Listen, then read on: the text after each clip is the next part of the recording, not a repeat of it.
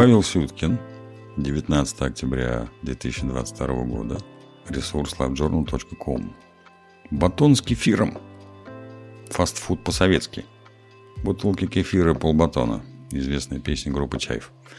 Нарезной батон – одна из ярких примет советского быта. Кто не обедал в студенческие годы батоном с бутылкой кефира? И я не обедал. И надо сказать, изобретение это было настолько удачным, что дожило до сегодняшнего дня. Еще бы качество этого батона не подводило. Быстрое питание по-советски с неподражаемым вкусом. Для чего на хлебе делали разметку и что она обозначала? Нарезной батон сегодня – это еда с историей. Вот, разбираемся в этой самой истории. Началась она в 30-х годах прошлого века в СССР. Граждане и гражданки тогда впервые в восторге устремились из булочных домой, чтобы попробовать новинку, которая в товарных ведомостях обозначалась по-канцелярски скупо – батон нарезной. А вкусным, несмотря на столь строгое, если не сказать скучное наименование, он оказался невероятным. Румяная хрустящая корочка, нежный мякиш со сливочным ароматом. Съесть половину изделия в раз можно было не задумываясь. До того, конечно, хлеб имелся, и белый в том числе. Однако новая рецептура, разработанная советскими технологами пищевого производства, получилась совершенно неподражаемой и ни на что из прошлого не похожей. Более того, она отвечала запросам прогрессивной современности, что говорит нам Павел Сюткин, историк кухни. Но пусть будет историк кухни. Появление нарезного батона совпало у нас с изобретением новых колбас, в частности докторской колбасы и вообще с оживлением темы бутерброда. Бутерброд, конечно, был известен и в петровские времена, но какой-то серьезной роли он не играл. А вот во второй половине 30-х прошлого века начинаем пропагандировать быстрое питание, что-то до работы поесть, взять с собой, в рабочий полдень перекусить.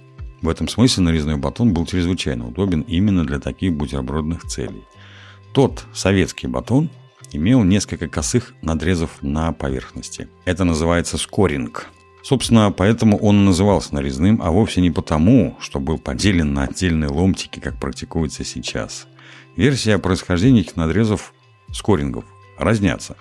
Есть мнение, что такая мера позволяет изделию при выпечке сохранить форму. Другое предположение, якобы по рискам батон удобнее надламывать в отсутствии ножа. Есть еще вариант. Изделия по насечкам различали – у нарезного было 5 косых надрезов, у подмосковного 2. Студенческий батон имел одну продольную полосу, а горчичный и вовсе стоял на особицу, его украшали проколы. Приготовление батона на советских хлебозаводах проходило неспешно. Процесс занимал 7-8 часов. Это время было необходимо для того, чтобы опара поднялась, а также для последующей расстойки теста. Сегодня масштабы массового производства не позволяют тратить столько времени на простую булку, поэтому используются всевозможные добавки и стимуляторы созревания теста. С их приходом, а также с внедрением целлофановой упаковки, ушел тот самый советский вкус. Впрочем, никто не запрещает попробовать возродить его на собственной кухне. Хозяйки на заметку. Перед отправлением заготовки в духовку следует обильно сбрызнуть ее духовку холодной водой. Через 12 минут выпечки батон нужно смазать сбитым яйцом или молоком. Так у изделия образуется глянцевая румяная корочка. Что можно приготовить с батоном, кроме бутерброда? Да, все что угодно. Гренки, вымоченные в яйце и обжаренные на растительном масле. Или сухарики с любыми специями, подсушенные в духовке. Батон добавляют в фарш для котлет, он придает воздушности. Из него делают мега-сэндвичи или превращают в эдакое пирожное, смазав маслом и вареньем.